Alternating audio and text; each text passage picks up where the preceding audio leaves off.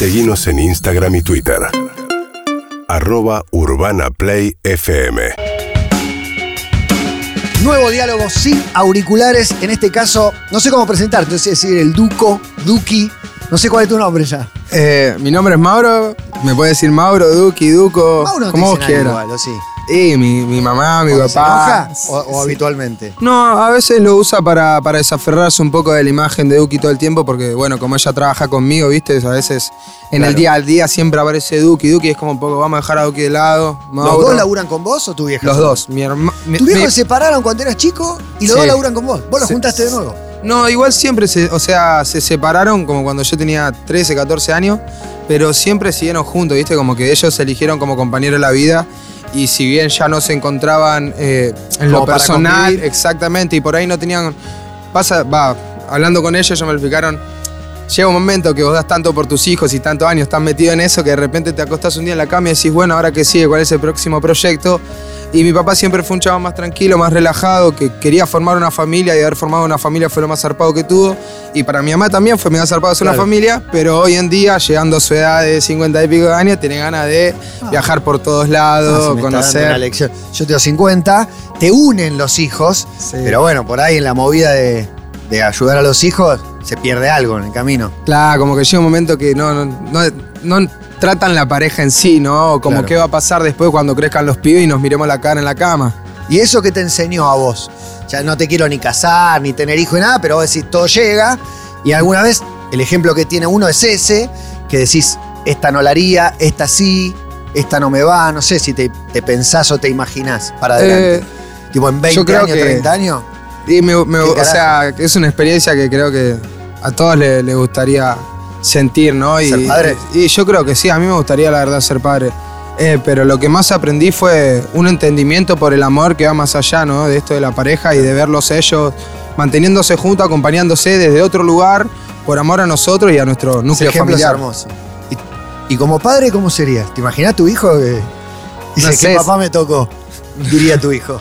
No sé si, si me imagino tanto así, pero siempre me pasó que, por ejemplo, con mis primos más chiquitos o siempre conecté mucho. O los hijos de, bueno, ICA, por ejemplo, que es uno de, de mis hermanos de, que me dio la vida y con el que tenemos modo de diablo.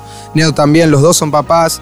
Y ya es muy chico, era como conectar y nada, te bajan una data a veces los pies de edad, uno, dos, tres años que no entendés. Claro, O sea, ¿y qué te flashea? De, más que de los nenes de, de ICA, de, de- de los que están cerca tuyo son padres. Eh, no, bueno, la capacidad que tuvieron de, de maduración, ¿no? Porque Alejo estaba conmigo ahí en la casa viviendo la vida loca de Rockstar, un pibe de 21, el otro de 19. De hecho, él fue padre a los 17 y siempre se, se puso todo al hombro. Sé que también sus papás lo ayudaron mucho, eh, la mamá lo ayudó mucho, pero él se, se puso la 10 y salió a pelear por eso y yo creo que le dio la fuerza que le faltaba para, para salir a buscar lo que él quería sin necesidad de, de como entre comillas prestarse para lo que quería el sistema de él, digamos, ¿entendés? Como esos momentos en los cuales Alicia tenía que decir como, bueno, le doy de comer a mi familia Claro. y me presto para esto que no me gusta tanto, o me mantengo en mis ideales y sigo metiendo huevo, perdón por la expresión, pero huevo Adelante, adelante. eh, para lograr lo que yo quiero lograr, cómo lo quiero lograr, ¿no? Y nada, creo que Bruno para él siempre fue un, motor muy clave. Me parece re interesante lo que decís, sobre todo porque hay una cuota de rebeldía que, siendo un artista, o sea, venís de, de, de rapear en la calle, de, de hacerte vos tu propia imagen y de golpe tenés un sistema que es, es bravo, que es heavy, que es medio opresor, pero a la vez es el que te da todo. Entonces no sé cómo canalizás esa rebeldía y ese querer construir tu propio espacio, plantándote algunas cosas, pero tampoco sos Gil, tampoco a todas. O sea, querés estar en el, en el mainstream, pero sin que el mainstream te convierta en un, en un engranaje, digamos, de, de- no sé cómo la cómo Claro. te debatís internamente con eso. Mira, para mí el mejor ejemplo es, este, yo antes iba a un boliche y si no estaba vestido piola no me dejaban pasar. Ahora voy al boliche en pantufla, collar corto y con una remera de un equipo de fútbol. Y entro así. Eso es lo que logré yo. ¿Entendés? Había una presión. Hay pero cierto lo el lograste tiempo. vos, porque el que te va a ver por ahí lo Exacto, rebota en la puerta, por exacto. estar vestido como vos. Exacto, pero es esa búsqueda también, de saber que hay una presión social, todo el tiempo te están como, este, como poniendo ejemplos de cómo tenés que ser o cómo deberías ser. Entras a Instagram, pones la lupa y todos los pies son facheros, todas las pies son facheras. Eh, este tipo de música es el que está pegado ahora y se va a hacer así. Si querés pegarte haciendo reggaetón, te tenés que hacer los dientes. No, no compro con esas cosas y nunca compré. Entonces siempre fue tratar de demostrarle a la gente que cuando alguien te dice que no puedes hacer algo, vos le puedes mostrar a esa persona que se equivoca. Y es eso también. Y creo que me representa mucho más llegar tal vez un poco más abajo en la escala hegemónica de, de la industria. eh, que, que cambiar, ¿no? Corte, no, no cambiaría mi forma de ser, ni mi apariencia, ni lo que hago para llegar más arriba. Estoy contento a donde llegué y porque llegué siendo yo y eso es lo que más me gusta. 100%. Y también estás muy arriba. También Ojo estamos muy El arriba. cartel en Times Square lo vi yo, ¿eh? Sí, sí, estamos, no para cualquiera. estamos, estamos, estamos Power eso, ¿no? Power. Yo aparte siempre, siempre la jodía a mi mamá. Cuando empecé a tocar le decía, yo voy a tocar en el Times Square Garden, le decía y la jodía, siempre Nah. la jodía con eso, sí. ¿Qué más le decías que se dio? Nada, y unas pares. La primera que me te acuerdo ibas a es dedicar que a la música, por empezar. eso, eso Y yo- ella te decía, ¿y el plan B cuál es? Nada, no hay plan B. No menos, mal que, menos mal que salió entonces. Nada, y yo me acuerdo, bueno, cuando empecé a laburar, por ejemplo, hubo un local, iba a laburar en un local y pelaba papa como un loco, sin parar. Llegaba y estaba seis horas pelando papa. Y llegaba a mi casa y mi mamá me decía, me rompí el, me rompí el lomo para que vos estudies y estás ahí pelando papa, no sé qué, tendrías que haber estudiado y así. Y después empecé como a viajar por las competencias, por las batallas, y poner que me pagaban dos mil pesos, dos mil quinientos pesos en 2015, 2016 Estaba bien. estaba re bien. Y yo le dije a mi hija, para fin de año voy a estar cobrando 10 mil y por mi show. Dejé de, de ir a competir, empecé a tocar, me pagaban un poco menos, pero empecé a subir de rango y a en diciembre de 2016 estaba cobrando 10 mil, 15 mil pesos una fecha y yo le decía a mi hija, viste, yo te dije. Esta parte me interesa. ¿Vos crees en el destino? No sé si creo tanto. Digo, en esas el- cosas está medio escrito o... No, no, yo la- voy a se lograr hace, se que- hace camino al andar, dice la Pero gente. pará, pues tenés una cosa medio... Vaticinaste, vaticinaste un mont- varias cosas que pasaron. Digo, hay un componente fundamental para mí, para que te vaya bien, además el talento, el esfuerzo y todo eso, que es creer lo posible. La fe. Y vos siempre te lo creíste eh, posible, siempre dijiste, yo lo voy a conseguir. ¿Por qué? Estabas tan seguro. creo que tiene que ver un poco con, con predicar lo que uno busca, ¿no? Como cómo hago tangible, cómo hago real o palpable eso que yo tengo en mi mente y estoy proyectando. Y creo que la forma más cercana a hacerla, obviamente la voluntad, la voluntad está muy metida, yo creo que la voluntad es, es básica, eh, pero eso de, de predicar todo el tiempo lo que uno quiere hacer hace que, que en palabras se empiece a darle como más fuerza, ¿no? Y que toda esa fe se ponga ahí y empiece a generar una, una identidad real. Eh, y yo creo mucho en la energía, en la ley de atracción, por ejemplo. Eh, y es eso, como que si vos lo estás buscando y predicás eso, hablas de eso, lo pones en palabra, todo lo que haces lo haces para eso, estás haciendo la mitad del trabajo. ¿En qué más crees? Nada, así a nivel religión y medio esotérico, en, en- nada, creo Por en la fuera de lo tangible, digo, al margen de lo que No, ves, en la energía, en la energía en sí, como la puedas captar. O sea, ya sea en el sonido a través de vibraciones o en el tacto mismo, corte, el- cuando el cuerpo, el calor del cuerpo, hay mil ejemplos. Cuando conoces ¿entendés? gente, cuando ves a otros. sensaciones, eh, que estás parado en una esquina y de repente ves que están viniendo dos re picantes y decís, corte, uh, acá me la ponen, y empezás a sentir esa sensación de, de frío en la espalda, o no sé, hay mil cosas, como el famoso sexto sentido o el sentido de las madres que te dicen como, Claro, es, son esas cosas. Pero no sos madre y lo tenés desarrollado igual. Y bueno, lo tratamos de desarrollar, me lo pasó mi madre tal vez. Te quiero preguntar por el disco. Sacaste un disco que de golpe leí varias críticas que lo consideran tu madurez musical. Este sí es un disco, antes eran canciones, no sé qué. ¿Cómo te cae ver lo que le pasa a los otros y qué te pasa a vos con este disco? Eh, si esas fueron las críticas, pusimos el- la bala donde había que ponerla Bien. porque era esa la búsqueda, ¿no? Dejar un poco eh, esa faceta más conformista o simple a la hora de hacer canciones y aventurarme en un disco y saber cuán alto puedo dejar la vara, ¿no? Era eso, era como una pelea contra mí mismo y decir, yo puedo hacer un disco, quiero hacer un disco, quiero que la gente que me escucha siente esa experiencia. Eh, es casi como un cuento, una película, ¿no? Y, era tratar de lograr eso, tal vez de lograr eh, frases o expresiones por ahí un poco más maduras o más consistentes, que vayan más al hueso. Claro. Eh, y eso, buscarme, reinventarme un poco, ¿no? Y, y exigirme. ¿Cuántos años tenés? 24. Impresionante. ¿no? Toda esta exigencia que, que tenés. Y, y los fits, eh, ¿te sentís medio obligado? Es medio una norma que, aparte de un gusto de llamar amigos que, que hacen música con vos. Pero, viste que hoy lo- uno espera los fits, las invitaciones. Es como si estuviésemos. Es como si fuese Giannis ante tu cumpo, ¿entendés? Y de repente te dicen, bueno, flaco, ahora puedes meter a jugar con vos al que quiera jugar. Hermoso. ¿Qué vas a hacer? ¿No vas a meter a nadie? No, vas a empezar a Ah, meter a la gente. Me voy a trayendo lo mejor. Claro, alguno que lo viste jugando Devin Booker ahora que está endemoniado, pum, lo agarró, lo metió en el equipo. Zach Lavin que volvió en los Bulls, ahora no, lo metió a tu equipo. Y es medio eso. Eh, me pasaba que escuchaba las canciones y decía, uy, acá me lo imagino a tal. Y me pasaba solo. Y era así, le hablé a lo- la- Y es llamarlo y que venga. Llamarlo, eh, claro, exacto. Y, y eso también fue lo lindo, que fue como natural, orgánico. No es que yo decía, uy, me voy a hacer un. En el, en el disco no hay fits buscados a nivel. eh, a, a- a medir. ex- digamos, no es que yo fui a buscar fits de, Lali, de artistas mega Lali. pegados, mega pegados. O, Claro. No, me puse a hacer música con la gente que a mí me gusta lo que hace.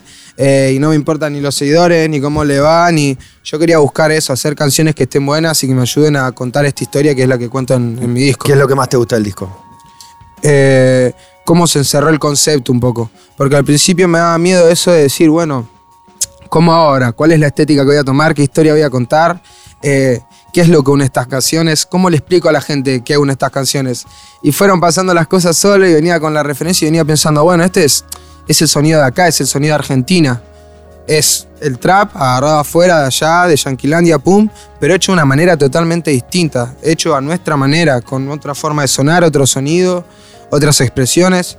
Eh, y de repente miré y dije, claro, y también están mis hermanos de Chile, el Palito Chile, está Juliano Sosa, el Sister, que están haciendo la misma movida allá, y están mis hermanos de Uruguay, el Franux, el Peque. Claro, Es el- hacerte cargo de tu lugar, porque vos cuando empezaste estabas fascinado con, con el trap yankee, con los negros, con, con el tono que tenían ellos. Y digo, pues yo, yo tengo un hijo chico que también me dice, no, el trap me gusta el trap yankee. Pero después digo, vos vivís acá y los escuchás acá, y si vos te dedicás a eso, no sos trap yankee, sos trap de acá. O sea, hay algo ahí que te que para es aprender. que también creo yo que eh, la práctica hace al maestro, ¿no? Y llega un momento que de tanto practicar, de tanto hacer canciones, empezás a generar un estilo que.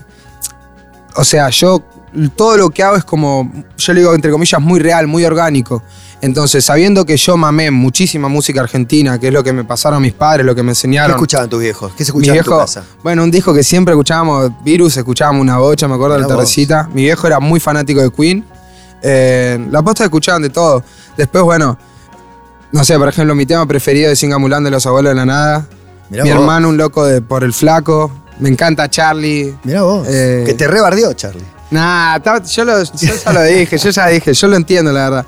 O sea, si yo fuese, fuese un cabrón con oído absoluto como él y de repente viene un chaboncito adelante, me enchufa el autotune y empieza a crear notas que no existen, porque eso, o sea, yo se lo explico a la gente, a veces pasa que el autotune, como es un bicho que corrige solo, crea notas o llega a lugares que directamente no existen. Y alguien que estudió música, conservatorio, le duele de repente escuchar eso o no lo puede llegar a entender. Entonces es medio entendible. Eh, nada, eso, para mí él es una bestia, o sea, Obviamente. yo sería medio hipócrita si te. No, sí, porque a mí me encantó que. plantarme de igual igual a encantó- Charlie y Me encantó 40. que me haya nombrado. Prefiero 10 veces que me nombre y que diga no usen más. O sea, que diga. No, ni me nombró. Prefiero 10 veces más que diga. Che, no usen más autotune. Y saber que al menos me escuchó un segundo que, que nunca me haya pasado caída y no sepa quién soy. La prefiero mil veces.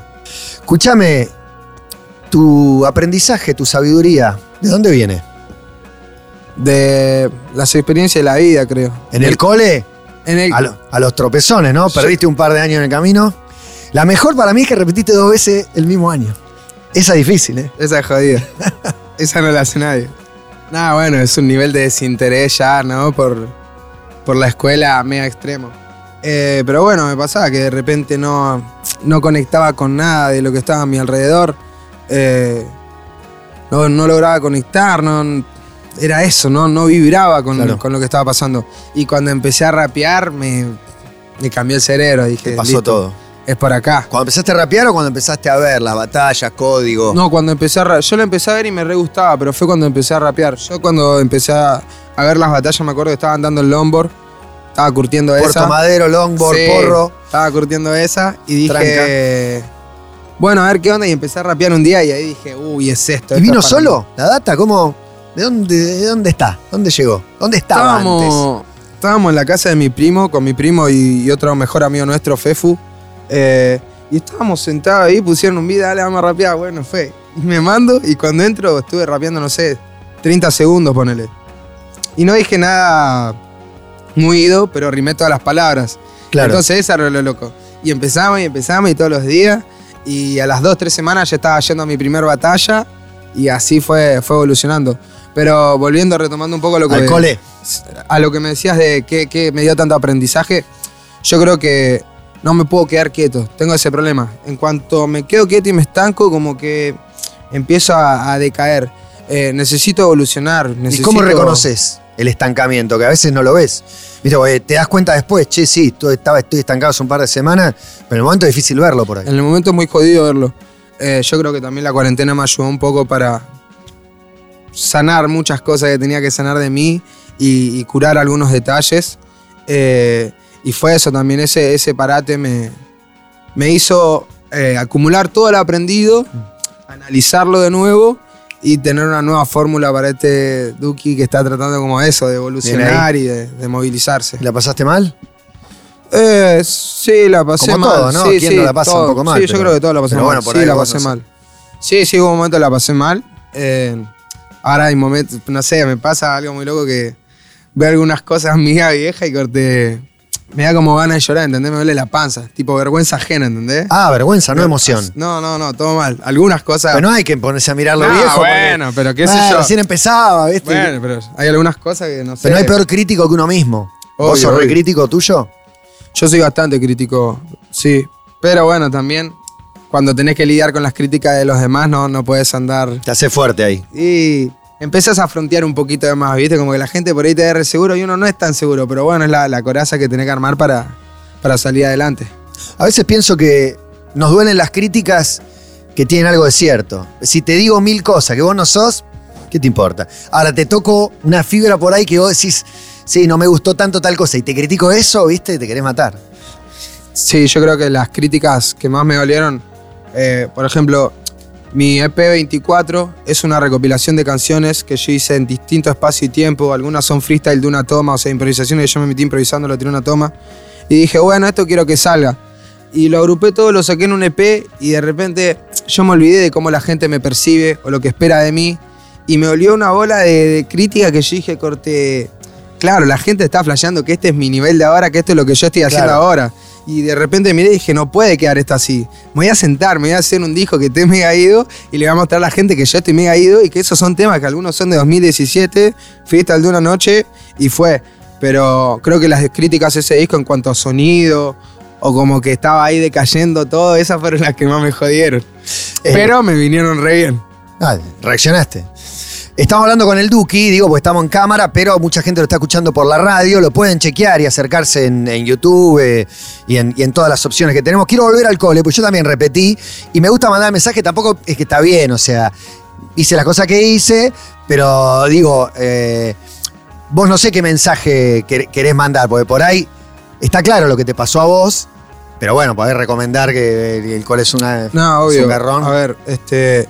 El colegio, más allá de lo que quieran decir que es un garrón, que tal vez hay materias que están atrasadas en los años y no sé qué, Eso sin duda. es algo totalmente necesario para nosotros. eh, te da doctrina, te da rutina, te ayuda a convivir, a sociabilizar con gente de tu edad, a empezar a sentir tal vez los primeros problemas de la vida, que son como no poder responsabilizarse con algo, no haber estudiado y que te vaya mal, que después algún día se va a transformar en algún error en tu trabajo, pero que la diferencia es que en un trabajo vos fuiste, perdés el trabajo, no tenés para comer. Entonces es necesaria la preparación de la escuela para poder llegar a la vida y entender el mundo de verdad. Porque si no llegás al primer día, te, fuiste, te pusiste delivery en un lugar, dejaste el laburo, pum, te echaron y después terminan todos los pendejos saltando de laburo en laburo, nunca tenés nada firme ni que te sirva. Eh, y mientras tanto estás en este proceso del colegio, en vez de Claro. estar todo el día con Instagram, aprovechá, la globalización que tenemos y trata de ver qué te gusta hacer, que eso también está repiola. En un punto yo lo agradezco porque gracias a YouTube yo vi la batalla de Gallo, estaba viendo Claro. la batalla de año anterior o lo que estaba pasando, me conecté con eso, me remotivó, terminé rapeando. Esto es lo mismo, por ahí te gusta la fotografía, te miró un tutorial de fotografía y te compras la primera cámara que podés como vas pudiendo. Entiendo que hay gente que no tiene recursos, que eso es lo más difícil a tratar en nuestro país, pero hay mucha gente que no se sienta Hay de muchos verdad- que sin recursos salieron a pelearla y la hicieron. y hay mucha gente también que teniendo recursos y todo no sabe apreciar Un cosas de la vida o no intenta. Eso es lo peor. Hay mucha gente que no intenta. Decime que no querés saber qué hacer de la vida cuando probaste 20 cosas, ¿entendés? Eh, no sé, fuiste delivery de pizza, probaste baile, eh, estuviste laburando encargado en un restaurante, pusiste a pintar, pusiste a colocarte aires. Oficio, hoy en día los pibes no tienen oficio. Tipo, mi viejo, yo me acuerdo que en la casa arreglaba todo y yo no sé cambiar un cuerito, ¿entendés? No tengo idea cómo. Podés ser gasista, podés poner un aire acondicionado, mil cosas podés hacer. Entonces, un poco eso. Sí, mi Entender que generación ve en- como la de ustedes, tiene todo servido en bandeja y por ahí no hacen nada eh, en muchas cosas. Y nosotros teníamos que matarnos para buscar data de banda. De, no, no tenía 500, una oferta tan grande de cosas. Y pasa que también hay como un punto de, de- de victimización más rápido, ¿viste? Como más fácil, como que todos se dan de por vencidos más rápido, Sí. todos lloran más fácil. Yo siento también eso. Yo también en un punto vengo de toda esa generación y corté, así como las generaciones anteriores han tenido cosas que han tenido que cambiar. Pero vos sos Eh. re inquieto y tenés un potencial intuitivo que por ahí no tiene todo el mundo. Esa, esa fuerza que te sale de adentro de querer aprender, de querer ser perfeccionista, de un montón de cosas que si no las tuvieras no sé dónde estarías. Obvio. Pero yo creo que antes no era así. A mí lo que me pasó fue que me motivó mucho lo que estaba haciendo, Claro. ¿entendés? Cuando Te empezás a sentir pasión. Exacto, esa es la palabra. Cuando empezás a sentir pasión por algo, ahí cambia todo. Cambia todo porque te lo pide el cuerpo, no, no. No es que yo soy un sacado y un eh, perfeccionista y estoy. No, me lo pide el cuerpo. Yo me pido, o sea, me pido a mí mismo decir, corte, flaco, en este tema nos vamos a enfocar, vamos a hacerlo bien, que la intro esté piola, que el estribo suene bien. Ey, los temas del disco tienen que tener toda la misma línea de sonido para que la experiencia del disco sea lo mejor posible. Y son esas cosas, también relacionadas a la pasión y a que yo encontré que era lo que me movilizaba. Y con las letras, ¿también la pensás en función de la música, de lo que te pasa? De, ¿Qué Eh, querés contar? ¿Qué le querés decir a la gente? Las letras son. Yo vengo mucho de improvisar, entonces muchas de las letras casi ni las escribo, sino que. No, por ahí un disco te da terror salen- porque son siempre las mismas, no las puedes Claro. cambiar. En vivo tirarás cualquier fruta, pero ahí Nah, no. Y trato de contar lo que, lo que me pasa. Yo conecto mucho también con el beat. Según el mood o la atmósfera que me da el beat, o sea, la base sobre la que estoy montado, encaro para qué lado voy a ir. Si es un lado más alegre, un lado más introspectivo, si voy a hablar de amor, si voy a hablar de tristeza, si voy a hablar de odio, si voy a frontear diciendo yo soy el mejor y soy recapo. Si, Y según a lo que me dirige el beat, es con lo que yo decido expresar. Eh, no sé, por ejemplo, un tema del disco Cuánto que arranca diciendo cuántas noches tuve que pasar sin saber lo que iba a ser de mi vida, cuántas noches tuve encerrado en el estudio sin ver la luz del día. Yo escuché el beat y como que dije, listo, esto es como un, un grito de, de- de desahogo. Claro. Y en cuanto estoy hablando de eso, de cosas que tuve que pasar, cosas que me aguanté, gente que me traicionó, gente que me dio la espalda cuando le había dado todo. Y es medio eso, va saliendo solo en el momento, en el proceso creativo. Tenía el dato que para escribir no tenés cierta fluidez, como que escribís una frase, pero que. No sé si, mirá, que no escribís muy de corrido. No escribo directamente. ¿Eso quedó de que del cole de abandonar o qué? ¿Sabes que ¿cómo no escribía nada? No ¿Sabés nada escribir? escuela. Sí, sé escribir, sé escribir. Ahí, Eh, no, para escuchar, si me das una lapicera escribo horrible. No, no. la no me- fea letra, no, me, no, no. No pasa fea nada. letra, fea letra. Siempre escribo. pero o sea, escribís fluido porque escribís Sí, letras escribo, largas. escribo, escribo fluido, escribo fluido. Me cuesta mucho ahora escribir en este momento. Mí lo escribís a mano, estás acostumbrado a escribir de pantalla. full pantalla. Pero ya casi el último tiempo ni escribo porque me mata el hecho de tener que, que elegir la primera frase con la que voy a entrar. Entonces voy de uno al micrófono y empiezo a tirar y busco melodías y lo voy armando desde, otro, desde otra perspectiva. ¿Qué te pasa con la movida que ves? No sé, aparece elegante. O, o es Bizarrap el secreto de todo esto, que el que se pone Nah, con Bizarrap nah, mete pa- 80 palos de. No, no, no. No, porque Elegante se, se pegó antes. Se- yo me acuerdo que le hablé a Elegante como en diciembre, que había sacado el, el primer tema. No, pero antes Eh, es diciembre, o sea, hace- Bueno, Cinco pero, meses. y bueno, pasa que tuvo un blow up que la rompió el pibe. Eh, pero yo creo que nada, no tiene que ver. De hecho, a Bizarrap le entró en el radar elegante por las cosas que Claro. estaba haciendo elegante. Claro. Que después hay otros casos en los cuales Bizarrap va y busca un caso especial, es distinto. Elegante la venía rompiendo ya, venía con un blow up terrible y Bizarrap dijo, listo, 2 más 2 son 4, me junto yo con él, rompemos el universo. No hay más vuelta que darle. Hoy toca Nicky Nicole en lo de Jimmy Fallon. Una locura. Se puede creer. ¿Te es ves vos ahí? Esa es la, la- yo ¿Sí? no me veo ahí, Él- yo no me veo ahí. No. Old Dookie, dice Jimmy Fallon entras No, vos. me, no me veo ahí. ¿Y por qué Nicky Nicole sí? Y pues la Nike, la Nike, es la Nike, se mete, las clava todas. Nada, la Nike la mata para mí. O sea, no tiene tantos años de carrera, pero la mata toda la Nike. Se mete al estudio, tira 400 jueguitos, canta, rapea, se da la voltereta para atrás, te las clava, te, te fila, te modela, te mira la cámara, pum, pum, pum, izquierda, derecha, arriba, abajo, ya está. No hay vuelta que darle. O sea, yo siento que en, en ese formato y en ese aspecto me da 10.000 vueltas la Nike. Pero Mirá 10.000 vos. vueltas. Ustedes son, este presente son ustedes. Eh, digo, incluso elegante que, que aparece ahora. ¿Te imaginas que viene después? Digo, sos una- un artista nuevo, joven. Hay un momento que no sos más, ni nuevo ni joven. Que, ay, ya estás de 10 años, ya hiciste 20.000 cosas. ¿Qué viene atrás? ¿Qué hay abajo? ¿Se puede imaginar? Eh, nada, para mí vienen mil, mil cosas. Eh, ahora estamos en, en el auge de, la creación de los multigéneros. Eh, mismo, bueno, el, RKT o Cumbia 420, como dice Elegante, es la culminación de eso. De mezclas de cumbia, reggaetón, distintos drums de distintos lados.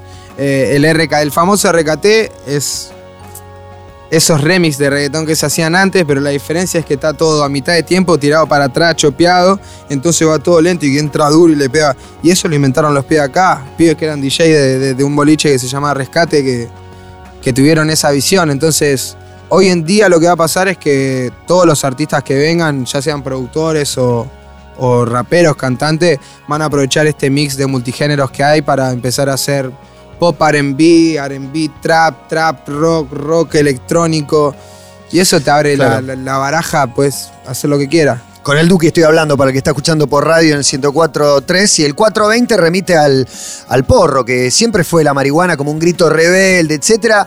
Pero de golpe la generación tuya y las que vengan van a convivir con una marihuana legal, que le quita cierta dosis de travesura, rebeldía, ¿no? Bardo, es como si se vende en las farmacias, no sé si tiene el mismo efecto que, que si es prohibido. ¿Me seguís? Sí, más que, que, que se vendan en las farmacias, que, que sea legal hace que se regularice un poco. Entonces, de repente vos podés empezar a elegir qué fumar. Puedes fumar un porro que tenga alto contenido de THC y que te pegue índica o sativamente para vos elegir el efecto. O tranquilamente puedes fumar un porro con CBD solamente porque te gusta el acto de, de fumar y te relaja y vas a estar tranquilo y no, no hay ningún psicoactivo que te afecte. Y es raro este momento porque alguno puede decir, pero es un delito. Sí, pero en 10 minutos va a ser legal. Es como, estamos ahí, ¿no? Pero, pero mientras, no, mientras no sea legal, estamos en el, en el limbo. Y tú sabes, echa la ley, echa la trampa, dijo el chaqueño. Y ponele, ponele que sea, que sea el chaqueño. ¿Alguna vez te le plantaste al presidente de la compañía o a la presidenta, no sé, de, Mirá que yo no soy Lali, que yo no quiero hacer esto, yo no quiero hacer otra? No, pará, Metiste pará. 20 notas, pará. Metiste 20 notas ahora. Acordemos, acordemos. Vamos, Bueno, vamos no a sé arreglar si la las cosas. anécdota no es así, te hice quedar más gratis con Lali. No, no. Sí, sí, sí salí a hablar. eh, pero bueno, nada, fue porque tuve un desacuerdo con, con el presidente de Sony por, por el primer contrato que me ofreció, porque la verdad Me gusta que, que no te pelees, te peleas con el me, presidente. estaba- o sea. me estaban choreando, nada, mentira. Pero me, me tiraron un contrato caña de pescar que yo o sea, obvio. si hubiese sido otro acá que me boludo, grabás 15 nah, si hubiese sido otro boludo, bueno, pero yo no me voy a regalar así, jamás. ¿Qué te Y- pedían? ¿Tres discos, cinco discos, una cosa así? Nah, ni me acuerdo, pero la cantidad de plata que me daban y la cantidad de regalías que me sacaban no me servía de nada. Me servía más seguir siendo dueño de lo que yo hacía y sí. No, pero y en cuanto a la difusión y la promoción y todo eso, de golpe dijiste, acá está mano a mano, caíste. Y era, Está bien contar era lo ver, que uno era quiere. ver, era Si ver te qué me mostrás podían vos- ofrecer. Nadie te pone en tu boca palabras que no dijiste. Cuando vos hablás, ya está. eh, no, no te van a interpretar o a decir lo que vos no dijiste. Hoy, hoy. Y bueno, que estás haciendo promociones. Haciendo promo. Nada, igual va, para mí es. Está bueno, era lo que te decía un poco antes, está bueno hacer entrevistas más allá de, de la promo del disco, no, sino un poco de poder hablar, que la gente me conozca, que me escuche, que genere más empatía conmigo, eh, que a veces por ahí a través de las redes sociales y toda esa euforia no, no se logra. Eh, también mucho para gente que tal vez no me escucha, pero tiene un conocido que me escucha y no logró conectar conmigo. Eh, creo que, que estos son buenas oportunidades para hacerlo. ¿Qué dicen de vos que no es verdad? ¿Qué dicen de mí que no es lo, verdad? lo que te molesta, porque sí. Alguna me la como, No pero sé, esta no. No sé. La verdad no sé. Escuchame, ¿estás soltero? Estoy solterazo. Uy, Pasamos el aviso. Mujeres, 11, 6, ¿Hace poco? ah, tirá el celu. Ah, igual hoy el DM, ya está, no hace falta tener un Ah, celular. olvidate, olvidate. Escúchame, ¿hace mucho? Hace poco, más o menos. No, sí, hace, hace poco. No, para saber cómo es la vida. Bueno, igual la pandemia medio que no ayuda. Eh, no sé, yo sé, no sé. No sé, cada persona con su fla, ¿no? Yo soy una persona que generalmente me sirve estar acompañado de ¿Te una persona que ya conozco y que tengo confianza. Y Y aparte, No vos que sé, suena cliché, el amor, digamos, cuando, cuando hay cariño, amor, entendimiento, eso. está bueno sentirse acompañado y estar con una persona que comparte muchas cosas que, de las que te pasan a vos y te entiende y te acompaña y te quiere y es más que nada eso. Y cuando no va, No, y de repente, bueno, son momentos también. Yo soy un pibe joven, tengo 24 años, vengo de siempre estar con como en, en relación. gente más grande. Y ahora me pasó que de repente saqué este disco y dije, bueno, un momento para estar enfocado en mí. Y fue eso. Tal vez un poquito egoísta la decisión, pero. no ah, una decisión, negar. directamente. Un comunicado. Y como, y bueno, era eso. Bueno, Duki, un placer siempre charlar con vos, la verdad. Yo no sé qué, qué dice la gente de vos que te molesta, pero cada vez que hablamos tenés una, una lucidez que se nota en cada, en cada respuesta, así que gracias por este momento. Muchas gracias, muchas gracias, de verdad. Un placer charlar con el Duki, aquí mano a mano, sin auriculares. Urbana Play, fm.com